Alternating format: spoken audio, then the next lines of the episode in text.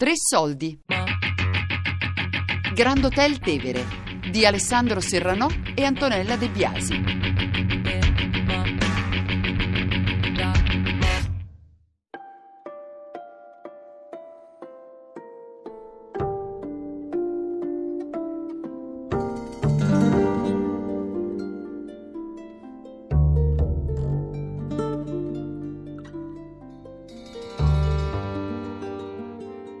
Lo Scalo è una penisola bagnata da tutti e tre lati dal, dal, dall'acqua, quindi da una parte del Tevere, lato destro del Tevere, al, ad ovest dal, dal, mare e questa penisola si è formata nei secoli eh, dal Tevere, è lo stesso Tevere che ha formato Ostia, la città di Ostia moderna, perché duemila anni fa appunto eh, il Tevere arrivava ad Ostia Antica. Questa fonte d'acqua che porta detriti tutti gli anni eh, Ostia in particolare questa foce del Tevere da parte di Toscano era, era, un, era un delta, d'estate si seccava e si formavano tutte isole di sabbia, quindi canneti e cose varie. Poi quando c'erano le prime piogge, le prime grandi piogge invernali, a oh, novembre, dicembre, così, arrivava una, una quantità d'acqua talmente forte che poi il corso del Tevere è molto veloce, che inondava tutto perché trovava appunto la foce occlusa dalla sabbia e dai canneti e quindi spingeva questa sabbia nel mare e il territorio avanzava e così è avanzato per, per migliaia di anni. Oggi il Tevere ha due argini di rocce e quando c'è la piena del mare l'acqua allaga le case.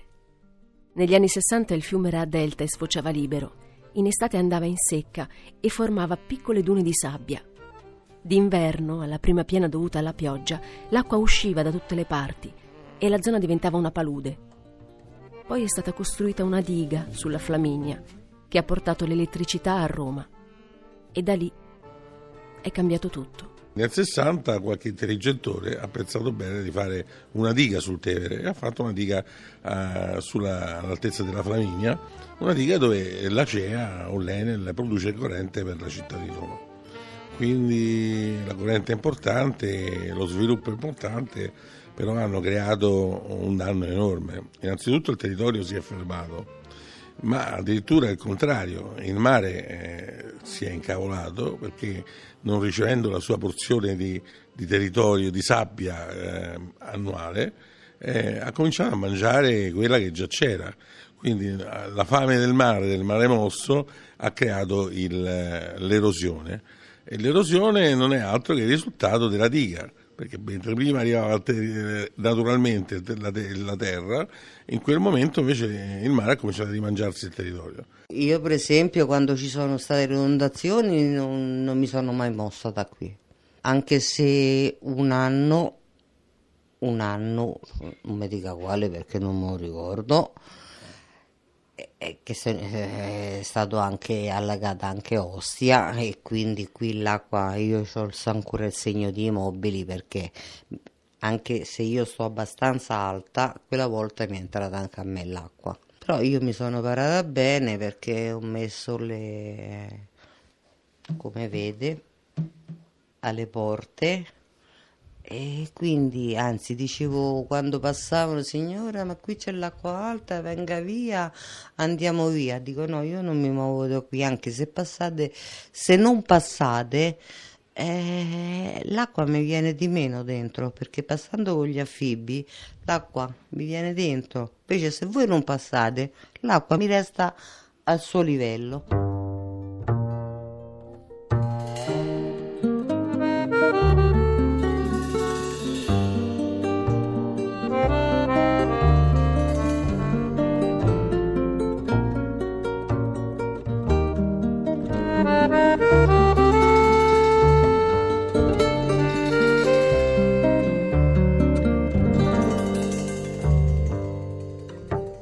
Finché non hanno cominciato a fare scogliere e hanno levato le draghe, noi qui non sapevamo che significa vedere un goccio d'acqua.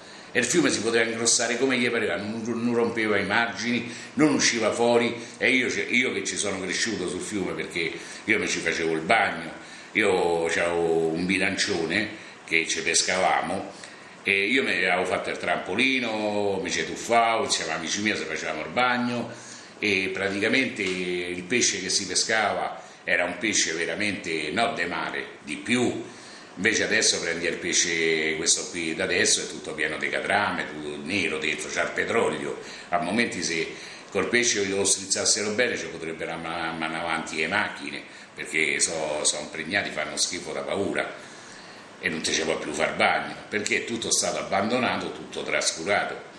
Devono, qui devono bonificare perché la zona è a rischio, perché io se devo dire che, che è a rischio, io mi sono trovato tante volte con l'acqua qui, uscita dal mare, dal fiume, no? Non ci ho avuto mai problemi, personalmente. Quando c'erano problemi all'epoca, non è che venivano vigili del fuoco, venivano, risolvevamo noi con le pompe, eh, si arrivava l'acqua in casa, si buttava fuori per strada che naturalmente poi dove andava a finire quest'acqua.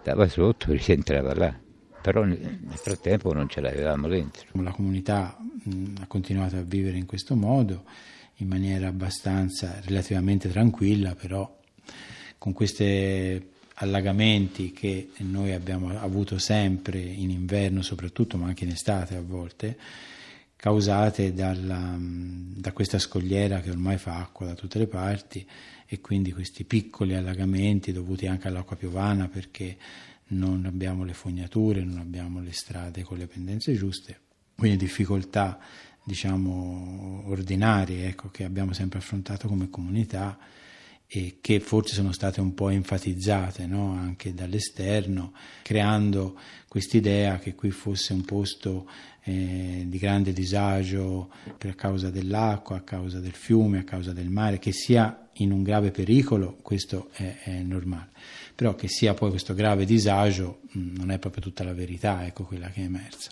Però è stata molto sottolineata questa cosa, avvenivano um, periodicamente anche degli sgombri perché la gente veniva dichiarata in pericolo, quindi veniva portata negli alberghi, poi riportata qui.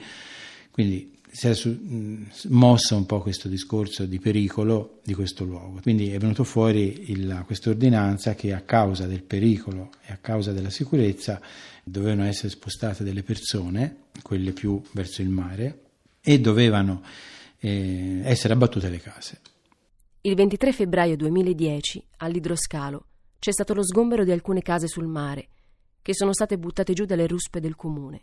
Hanno deciso di fare lo sgombro perché giustamente le, le case vicino al mare erano non agibili perché purtroppo c'erano delle, delle prolunghe volanti le, la corrente non era a norma e il comune ha deciso di fare lo sgombro anche per gli allagamenti, c'erano i ragazzini piccoli e diciamo era pericoloso. Questa è stata l'ordinanza che era segreta, quindi noi l'abbiamo conosciuta tre giorni prima dalla pubblicazione sul giornale, però noi non sapevamo niente di questa ordinanza perché sono ordinanze segrete e quindi la popolazione è venuta a conoscenza di questa cosa, tanto che non ci credeva nemmeno, dalla, dal giornale e non ci abbiamo creduto. Il fatto dello sgombero non l'abbiamo saputo il giorno prima dello sgombero. Stavamo qui sempre un po' precari, con la paura di essere buttati giù, no da un momento all'altro, perché è una realtà di 50 anni e più. Dico, dice, ma no, ma chi te manda via? Poi un giorno, il 23 febbraio 2010, alle 7.40 sono venuti 500 celereni che hanno deciso di buttarci fuori. In due ore ci siamo trovati 25 famiglie italiane, eccetto due straniere, che in due ore siamo andati fuori con 500 celereni senza sapere né come né perché. Non c'avevamo un foglio, non c'avevamo niente e, e, per di più ci siamo trovati nella situazione da non sapere che fine, che fine si faceva. Tutto un botto ci hanno fatto uno sgombro di mattina alle 5 e mezza sono venuti con 900 cellerini, ci hanno preso tutti di petto senza dirci ne ha, ne ho e quale motivo ci sgombravano. Hanno preso, hanno sgombrato tutti quanti, la maggior parte, chi ha mandato a esite, chi l'ha mandato da un'altra parte e ora il comune non sa che cosa fare di questo idroscalo, non ci dà un consiglio, non ci dà un preventivo di che cosa vogliono costruire e fare poi quando è stato il momento che ci hanno dato i numeri civici, ci hanno fatto pagare, noi paghiamo luce, gas, telefono, quello che ci consente, monnezza, di poter pagare. Certo, il canone qui Adesso non si paga più, ma prima si pagava al demanio, una somma un po' di scheda, ma adesso il comune non si sa neanche più se ci può dare un'alternativa. Noi se vogliamo andare via da qua, io non mi piace andare via da qua, io mi ci trovo benissimo. Se dovrei andare a abitare dentro un'altra volta le case come ci ho mandato nel 70, lì, alla nuova Ostia non ci vado, ci renuncio, non ho più vent'anni. E poi i modi che sono stati usati certamente non erano da persone che avevano concordato no, delle cose, ma modi molto violenti, molto rapidi, e quindi la gente non, non, ha neanche avuto il tempo di, ordinare, di, riordinare le proprie cose, di metterle in un certo modo, quindi sono state buttate all'esterno, buttate fuori, con le ruspe che demolivano immediatamente le case. Che... E quindi questo per noi è stato veramente una, una cosa molto brutta che ha segnato, ecco, ha segnato parecchio l'animo delle persone, creando una grossa sfiducia nelle istituzioni, creando delle reazioni anche, anche brutte. Hanno buttato giù le case, non hanno rispettato neanche quelle poche misere cose che la gente aveva dentro casa, ma proprio quelle loro miserie. Gliel'hanno pure la violenza nella violenza. Quindi i deboli devono essere sempre violentati, stuprati. Io proprio non riesco a capire come si fa. Le persone che governano come fanno a chiamare democrazia la nostra, civiltà la nostra, quando non è un paese che qualcuno ha, qualcuno. I poveri non hanno diritti. Sì, siamo abusivi, questo lo sappiamo, però ci dovete dare il tempo di pre- prepararci le nostre cose, perché non possiamo in un giorno preparare tutte le nostre cose perché noi ci abitiamo. Noi qui ci abitiamo. Questa è una casa abitabile, come si vede, è molto abitabile. Tanto di divano, tanto di, le- tanto di tutto. E quindi non, non potete dire uscite che buttiamo giù. Non è possibile.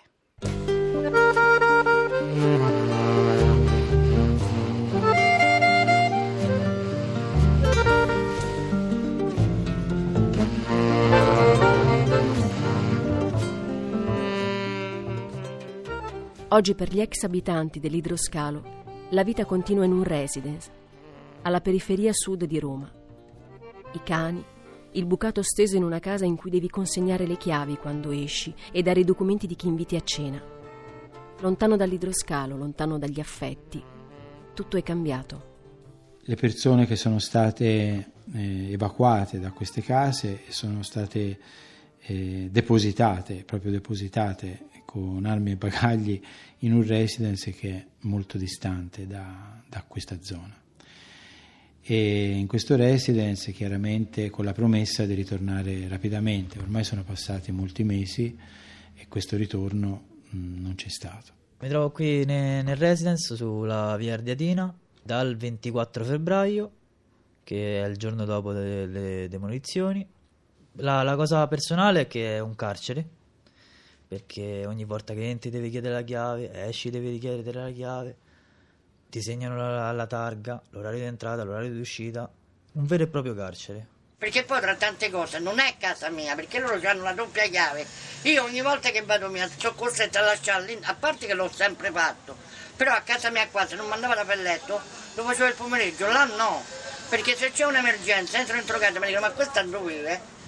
Cioè non è casa mia, non posso mettere un chiodo non è casa mia, è una casa che mi ospita.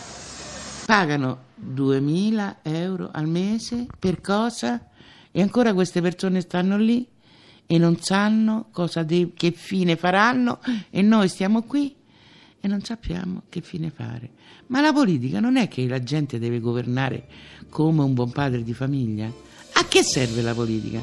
Per far intrallazzi e far ricchi di più i ricchi?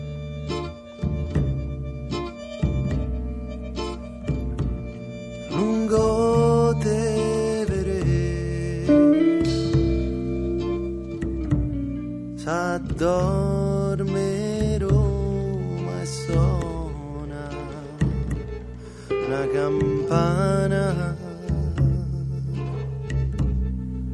Mamma sorride un angelo. Grand Hotel Tevere di Alessandro Serranò e Antonella De Biasi. Nessuno piagne per la Tre Soldi è un programma a cura di Fabiana Carobolante, Daria Corrias, Elisabetta Parisi e Lorenzo Pavolini. Podcast su tresoldi.rai.it